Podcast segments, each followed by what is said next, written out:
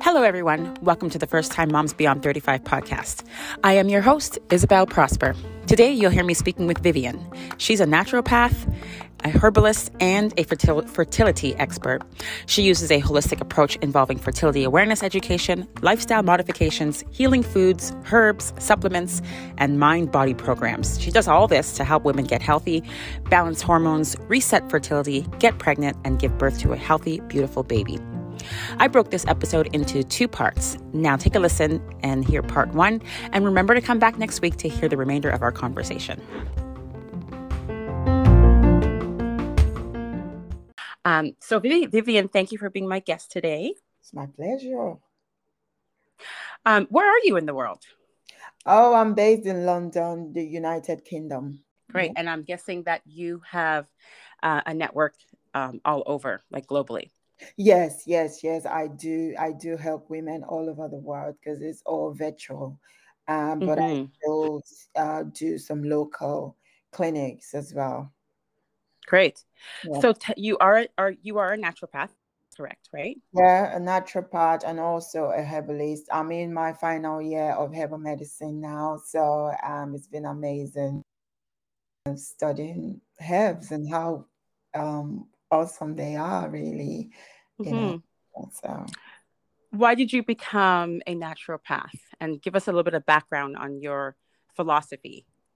Yeah, what led me into it actually is because of my own personal issues. I had quite very severe um, polycystic ovarian syndrome growing up, where I had no periods at all. And if I were to have one, I would bleed for quite a, you know, like two weeks or three weeks on ending. So it was mm-hmm. really bad. Um, I grew up in Africa, you know, so back in the days growing up, um, there was no knowledge or anything known about polycystic ovarian syndrome. It was only when I moved over here to mm-hmm. the UK, I went to the doctors just to sort of find out what exactly is wrong with me. Why can't I just have like normal periods, right? Mm-hmm. And that was when um, they diagnosed me with polycystic ovarian syndrome. I had no idea what it was in 2008. So I would just go online then, I researched. There was not a lot of information on there. Right. Really. And um, at the time, really, all I was offered was, oh, we're just going to put you on the pill to help regulate your cycle and this and that. Mm-hmm there was no sort of um, advice given to me on how to actually help my body naturally from the doctors, right? So mm-hmm. I the the the pills and my periods will be all right, right? But you know, got to the time that I wanted to get pregnant, I had to come off the pill and my periods went back to how they were before, very bad, really. And I was like, no, I can't actually just carry on like this. So I was just going back and forth with doctors. And at a point, I just thought, you know what, I'm going to have to try to take this, um, like just just become my own advocate, really. And right. um, I had started to do some research, and I came across a lady online, and she was she helped women who had polycystic ovarian syndrome to use food and uh, lifestyle changes to just feel better. I did her program and I started to feel better. I was like, oh wow, this awesome. is amazing, right? Mm-hmm. Um, and then my periods were coming, but not as regular, right? And then I wanted to know more. I was going through, um, you know, I was just on Google one day researching, and I came across this college that I could study to become a nutritionist, but I would start with doing anatomy and physiology. I got so interested and mm-hmm. I said, mm-hmm. husband, I'm going to go and find out from this college if they're actually going to accept me. And I booked an appointment with them. I went in, spoke to the lady, and she said to me, Oh, wow, we can take you. You can start. right. Excellent. Yeah. So that was how I started and started studying the first year anatomy and physiology. Oh my God, it was mind blowing. I learned a lot, right? I was like, oh yeah. Oh my God. So my body can actually heal itself naturally. Mm-hmm actually mm-hmm. I can actually use herbal medicine. I can actually take supplements to actually feel better. Mm-hmm. You know, that was when everything just changed for me. Amazing. Yeah, you had to become your own advocate. Yeah, I had to become my advocate, my own advocate. And from mm-hmm. there, the result, I had to go deeper. I mm-hmm. wanted more.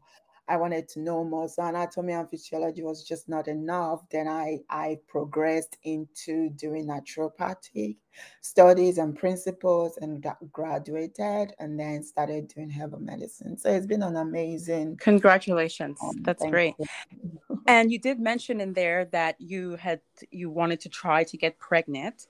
Yeah. Um, is, did you get pregnant or did you, did you stop trying? What was that scenario? Well, for for me when i did take you know after the my first year in anatomy and physiology so I, in my college you could actually go and visit one of the clinics because they would they run um, nutrition clinic herbal medicine clinic so as a student you just go for a fraction of the price you would normally pay if you mm-hmm. went to go to a practitioner outside sure. so i went to the mm-hmm. herbal medicine clinic and they gave me wonderful herbs that actually helps me get pregnant for the first time in my life and that was what i i struggled with that for quite a long time you know. So that helps me to get pregnant which i congratulations. yes. Yeah. And you did you had the baby well, I had a miscarriage at well, it was quite a late miscarriage, but I think that's you know, um, I think that would be a topic for another time. Sure, absolutely, uh, of course. I mean, I um several of our guests have had multiple miscarriages and then went on to have go have a baby to full term. So yeah. absolutely, yes, that's episode. I just wanted to clarify that um, yeah. For for this discussion. Yeah. Um, but no, but knowing that you can get pregnant is the first yeah. and foremost important positive thing, right? So that's something to celebrate for sure. Big time. Yes. Um, so you you definitely have the information and the um, you know what's essential, like what it takes mm-hmm. to get pregnant. So how about you share with us, you know, what are the essential things that we need to do before getting pregnant? Yeah, so for for for women really before getting pregnant is first of all just making sure that basic things, right? Um, that's if you don't there's no fertility issues or no period mm-hmm. problems everything is normal, then it's just basically making sure that you're eating properly, like you're eating a balanced diet with all the nutrients in there. That thinking of looking at your carbohydrates, the complex carbohydrates, you're looking at your protein, healthy fats, which are really good because they are the ones that really help the body to make all these wonderful hormones that our body mm-hmm. ovulate and also to maintain a, a healthy pregnancy and also these um, healthy fats protein the complex carbs even the fiber they are all great for kind of boosting up the immune system which is also really good because if the immunity is kind of compromised then that can also affect fertility right mm-hmm. and also talking about the egg health as well so just making sure that we eat healthy and just having all these wonderful nutrients can actually help to um, you know make the egg quality better because the, the older we get the body because of oxidative stress and all these things can actually start to affect the quality and the quantity mm-hmm. of the eggs that we produce so those that at least that basic uh, good nutrition is really, really a very great foundation for any woman who wants to become pregnant. And also uh, sleep, right? Some of us, we just don't uh, really, um, you know, know enough how powerful sleep is. Mm-hmm.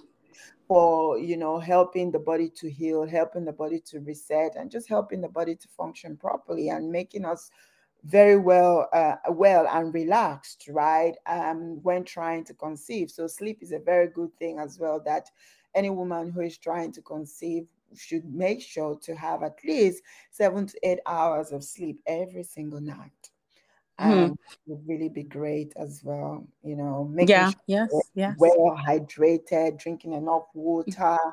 Um, you know, because it's just looking at plants. If they don't get enough water, they die, right? That's the same thing that happens. Yeah, that's a good analogy. Absolutely. With ourselves, right? So we need to feed mm-hmm. our bodies uh, water, the ad- adequate amount of water um, you know, to really help us thrive. Mm. That's um, good. What What are some of the reasons that you think might block a woman from getting pregnant? Of course, you've given us all the all the things that we need to do, but is there something that a woman, perhaps a lifestyle or something that could be blocking her? Yeah. Um, yes, there's quite a lot of different things that can block a woman from getting pregnant. One is, you know, like uh, tubal problems, right? A woman mm-hmm. who has like maybe her fallopian tube is blocked, one or both of them.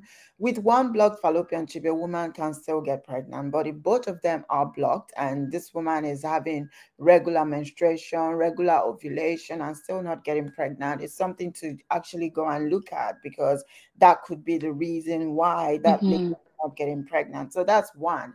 Another mm-hmm. is things like hormonal imbalances, like a typical example, like myself, polycystic ovarian syndrome. Uh, is one of the conditions that can uh, stop a woman from getting pregnant because it impacts on the balance of the hormones. Most of these women do not actually menstruate and they don't ovulate. So it's going to be very challenging to get pregnant, right? Mm-hmm, mm-hmm. So, and I things, guess they have to be diagnosed. They have to go and get diagnosed in course, order to know what's being yeah, what's causing yeah. the blockage, right? Yeah, yeah, and that's very important. So, if a woman, I mean, for a woman who has polycystic ovarian syndrome, you most women would actually know this before they start trying to get pregnant because they will already start to see the pattern, right? That okay they're not getting regular periods or their period is just like very scanty they're probably mm. spotting a lot and mm-hmm. they they're ovulating then they would just go to the doctors and they run this test on them and find out oh you have polycystic ovarian syndrome so most women would already know that they have this condition before they actually start trying the only issue is that they are not well equipped with the uh, information they need to actually help their bodies to heal naturally. Mm-hmm. How long do you think it takes to, to, to be able to get the body to, you know, reverse everything it's going through and yeah. then be mm. actually able, you know, to, yeah. to conceive? That's Does it take it six months, six months? Like, I mean, sometimes you hear things about like starting new, a new um vitamin or new pill or to do a, a, a cleanse you yeah. know and it, you, you, need to give it at least three months to see results or at least six months you know uh, is there uh, from your research what you've studied has anything any data points that say you know you need to have at least a minimum of six months devoted to whatever yeah you know with with natural uh, therapies or with natural if you want to heal the body naturally it's something it's not an overnight fix right?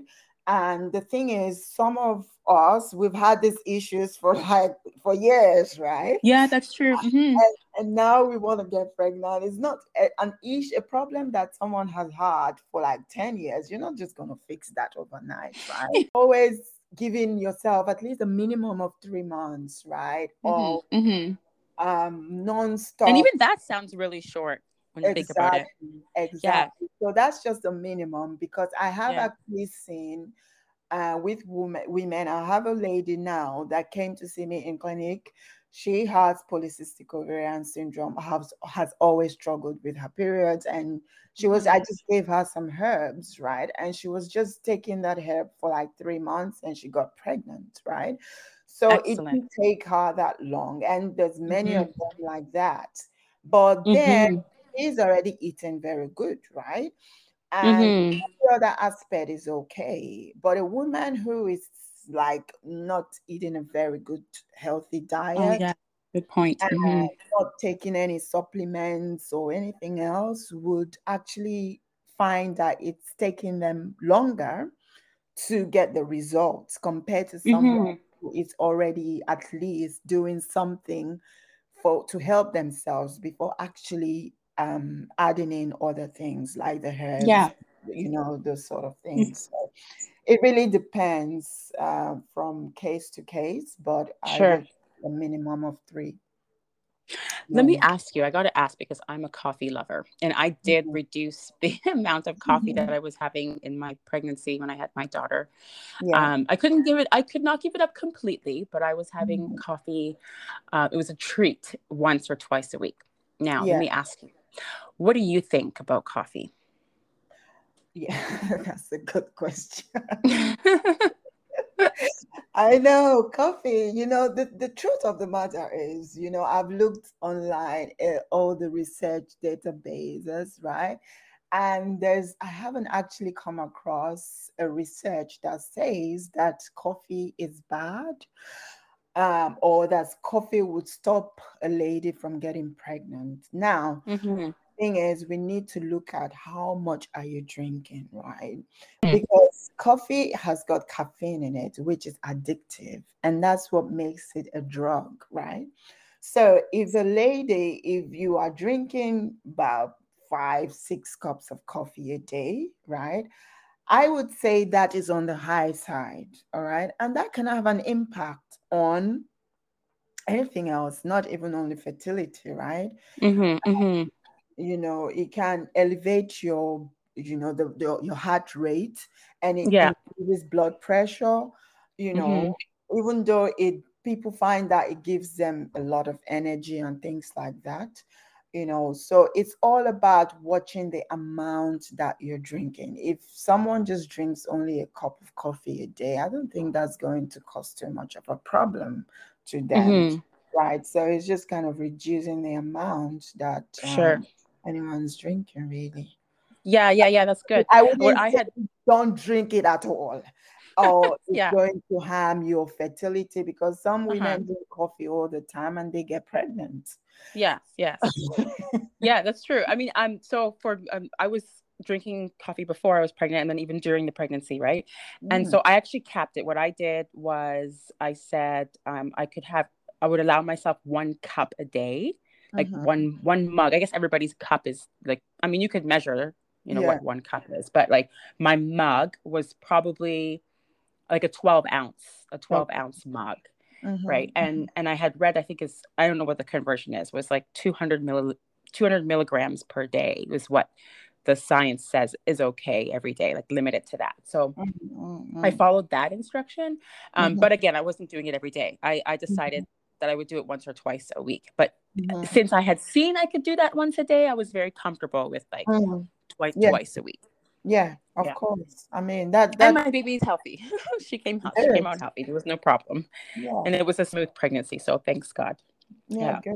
Yeah, you know, coffee, coffee on its own has got its advantages, right? It's got mm-hmm. quite amount of antioxidants in it. If you're mm-hmm drinking the proper, uh, you know, good quality coffee. Mm-hmm, mm-hmm. So, so it's got its own benefits, but it's just like keeping it to a minimum of at least a cup of coffee a day. Yeah. Yeah, gotcha, gotcha. That's mm. good. I hope this helps someone today. In part two, we'll cover how you can treat the body post pregnancy at this uh, advanced maternal age.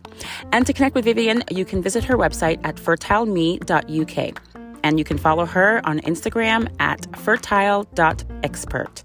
And follow this podcast at First Time Moms Beyond 35.